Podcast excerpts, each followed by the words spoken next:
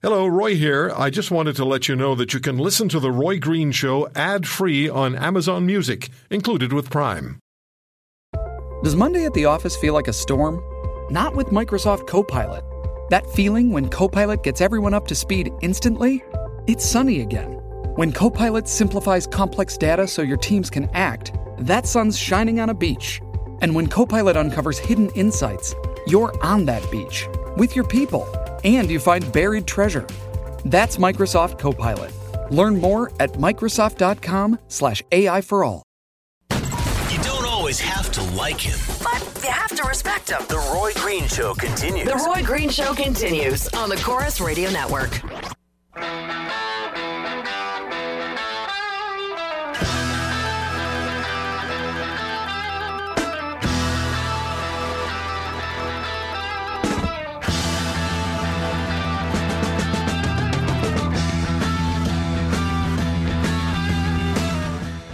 Halfway through uh, January already, and you start to notice the days are getting a little longer. That's always welcome. Uh, later on this hour, Lieutenant Colonel Steve Day, retired former commanding officer of Canada's National Anti Terrorism Military Forces Special Forces Unit JTF2, Joint Task Force 2.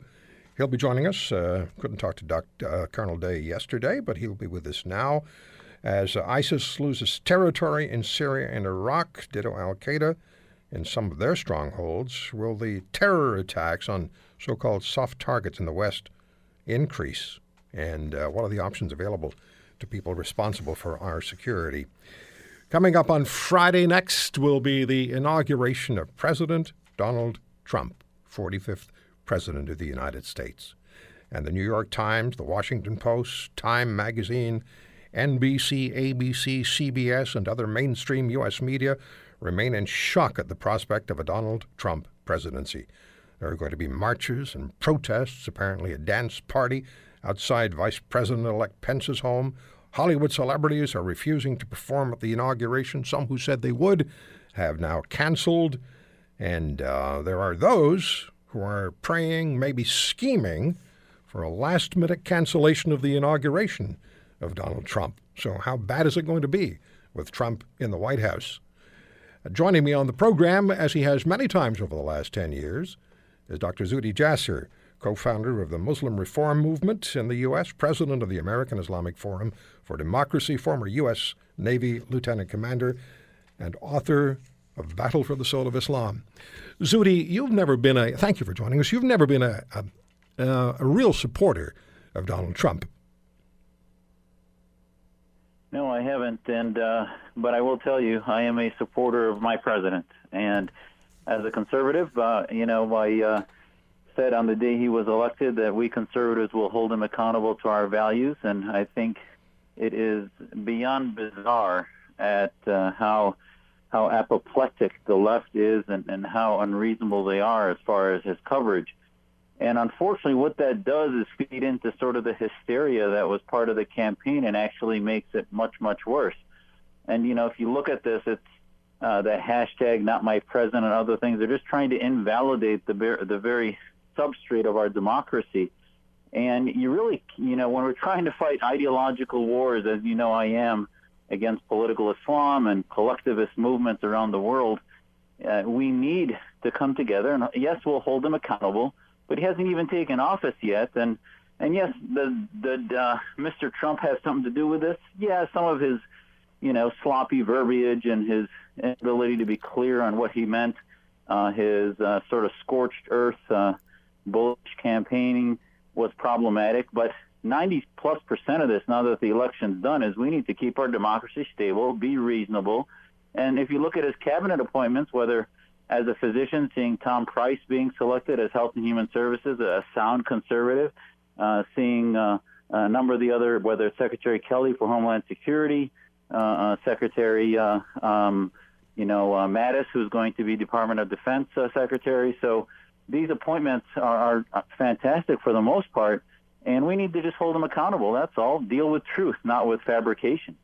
So, what the, what are the dangers to the United States internally from from what you're seeing? All of the consternation, as you said, the uh, the almost uh, at times maniacal uh, demands that Trump be removed before he ever becomes president of the United States. The left media speaking to the unhappy uh, supporters of Hillary Clinton. It just feeds upon itself. The snowball gets larger and larger and larger. Ultimately, what's the danger to the to the United States? Yeah, the danger is is that we end up forgetting what our values are and allowing uh, basically, it, it's just fascinating if you look at the hypocrisy. Uh, Secretary Hillary Clinton was very entangled with Russia, even though she verbally seemed to be a bit more hawkish, obviously, than Mr. Trump is. She, her foundation was deeply entangled with Qatar. And yes, when the hearings were being held, I was concerned about Rex Tillerson's uh, connections with Russia and his history with Qatar and some of the same issues. But uh, uh, for crying out loud, the, the hypocrisy from the left's coverage of these issues is just bizarre, as if now we've become. Uh, uh um, uh, and I think Mr. Tillerson, I was very. That was probably the only appointment I was very concerned about. For the most part, answered a lot of questions in a very succinct, clear way. Uh, I don't think. I think he should have answered the question from Rubio about whether Putin was a war criminal with a quick affirmative yes, and he did not. So I was very disappointed in that. But uh, at the end of the day, he said now he's uh, looking out clearly for America's interests and not the corporate interests of Exxon. Now, I question that uh, that question by Marco Rubio about uh, Tillerson declaring during his confirmation hearing that uh, Putin is a war criminal, and I did it on this basis. If during your confirmation hearing you declare the president of Russia to be a war criminal, doesn't that really put even the very preliminary conversations after Trump becomes president, doesn't that just put that those very early conversations on a negative footing if you've already declared that the president of Russia is a war criminal? I, I get it, and I could have seen some hedging, um, which would have been, uh, and, and and I agree. You you want to, as Secretary of State, he's going to be the lead diplomat, so you don't want to start your diplomacy on a declarative way that he's a war criminal. But he should have gotten a tip to the hat. I mean, every Syrian American I talked to was just flabbergasted that he couldn't even mention the hospitals, the children that were killed by bombs from Russian airplanes, the Russian military that is operating there, the the coalescence with uh, Hezbollah in Iran. I mean, while Mr. Tillerson was getting an award from Putin in 2013, Russia was helping Iran bypass sanctions from the West. He should have uh, been asked about that. So there are some issues there that I would have wanted some uh, a bit more clarity from him, and he could have hedged in a way that left him some openings to have a good relationship, at least productive, with Putin. But no, I agree. Uh, at the end of the day, we need to be stronger. I, I, agree with that. It's just that declaring the man you're going to have to do business with as the chief diplomat of the United States, declaring him a war criminal before you become confirmed as the Secretary of State, damages the relationship before it ever gets started. Although we understand that they've I don't know if they're friends, at least they're friendly, Tillerson and, uh, and Putin. What do you expect is going to happen in Washington on Friday? Is there real reason for concern about this? Well, I think, you know, once the apoplexy uh, starts to go away, they're realizing uh, there's not 12 balls as Obama had, but only three balls. And uh, once uh, the executive branch is changed over and you start to have uh, the machinations of government begin, they'll realize that it's not about one man. It's an entire branch with, with accountability built in. And yes, the fourth estate, uh, the media will hold them accountable, but it should not be a hostile, antagonistic uh, uh, relationship. I hope they're going to settle in on, on clear issues and engage on substance rather than simply on uh, shouting and hysteria. Are you afraid that Trump may engineer policies which are directly negative to, to non whites. That's another thing I continue to hear regularly from angry Trump opponents, and that the Muslim community is particularly worried. And then who represents the U.S. Muslim community? As you know, CAIR seems to be demanded that it be accepted in that role, and you've debated them on this program.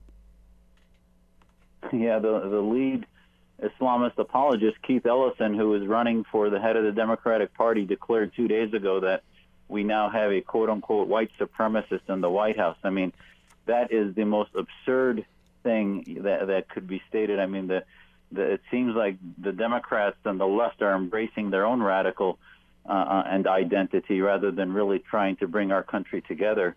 Uh, there's no evidence that that is going to happen. Uh, there, uh, bottom line is that the New Year's party for uh, uh, Mr. Trump, he invited very wealthy individuals from the Middle East, including the billionaire in, in Dubai that he had done business with. So this is a, a, guy who's part of the global economic establishment. And having said that, uh, there's no way he's going to be anti-Muslim. A lot of that bloviating he did during the campaign, I think we're going to see gives way to, if anything, I think he'll end up being too soft on radical Islam because, the, as you and I have talked many times, the the core root cause are these petro-Islamic countries, which I think they're going to be strong enough against. So the left is just using us Muslims as a as a tool to say he's going to be anti-Islam. Uh, Secretary, uh, hopefully, select uh, Sessions. Uh, I think uh, the the commentary from Muslims about what he's going to do is absurd. I testified to Senator Sessions, and I sent a letter to the Judiciary Committee this week basically saying if you look at the transcript of my interaction with him, he talked about Islam being a beautiful religion and that it's just been hijacked. So the reality of the verbiage of what many of these appointments in the Trump administration have said belies some of the hysteria from Muslims and others on the left. Just to conclude, Zuhdi, there was an election held 30 out of 50 states voted for Donald Trump.